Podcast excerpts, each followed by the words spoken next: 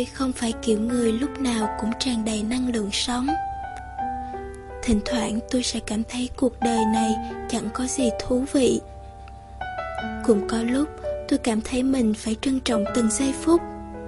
Hoặc đôi khi tôi lại nghĩ hãy cứ tận hưởng đi Chuyện gì đến rồi sẽ đến.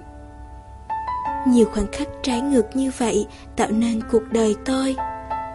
Thời gian trôi qua, tuổi tác tăng dần, hiểu biết nhiều hơn. Dù cho có những quãng đời tôi thật ủ rũ, Có những đoạn lại tươi như bông hoa, Nhưng không có giây phút nào tôi ngần biết ơn và tiếc nuối cả. Vì tôi đã vui hết sức, Cũng đã buồn hết mình. Không một khoảnh khắc nào là dối lòng với bản thân. Và rồi, Một ngày tôi chợt nhận ra một trong những cảm giác hạnh phúc nhất của mình là sau một ngày dài, tối về được thoải mái trong căn phòng nhỏ, ngã lưng trên chiếc giường thân thuộc của mình. Là cảm giác yên tâm khi sạc đầy lại điện thoại. Là cảm giác được yêu thương khi có mèo nhỏ ngồi đợi cửa.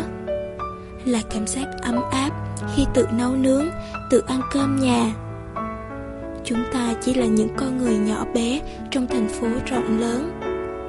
Một ngày ở đây thật dài, cũng thật vất vả, nhưng không thể chạy trốn, cũng không thể dừng lại. Chỉ bằng lấy những niềm vui nhỏ lấp đầy nỗi buồn lớn. Học cách tự chữa lành, tự làm vui chính mình từ những điều nhỏ bé đơn thuần như thế. Ngày hôm nay mệt rồi, cùng đi ngủ thôi.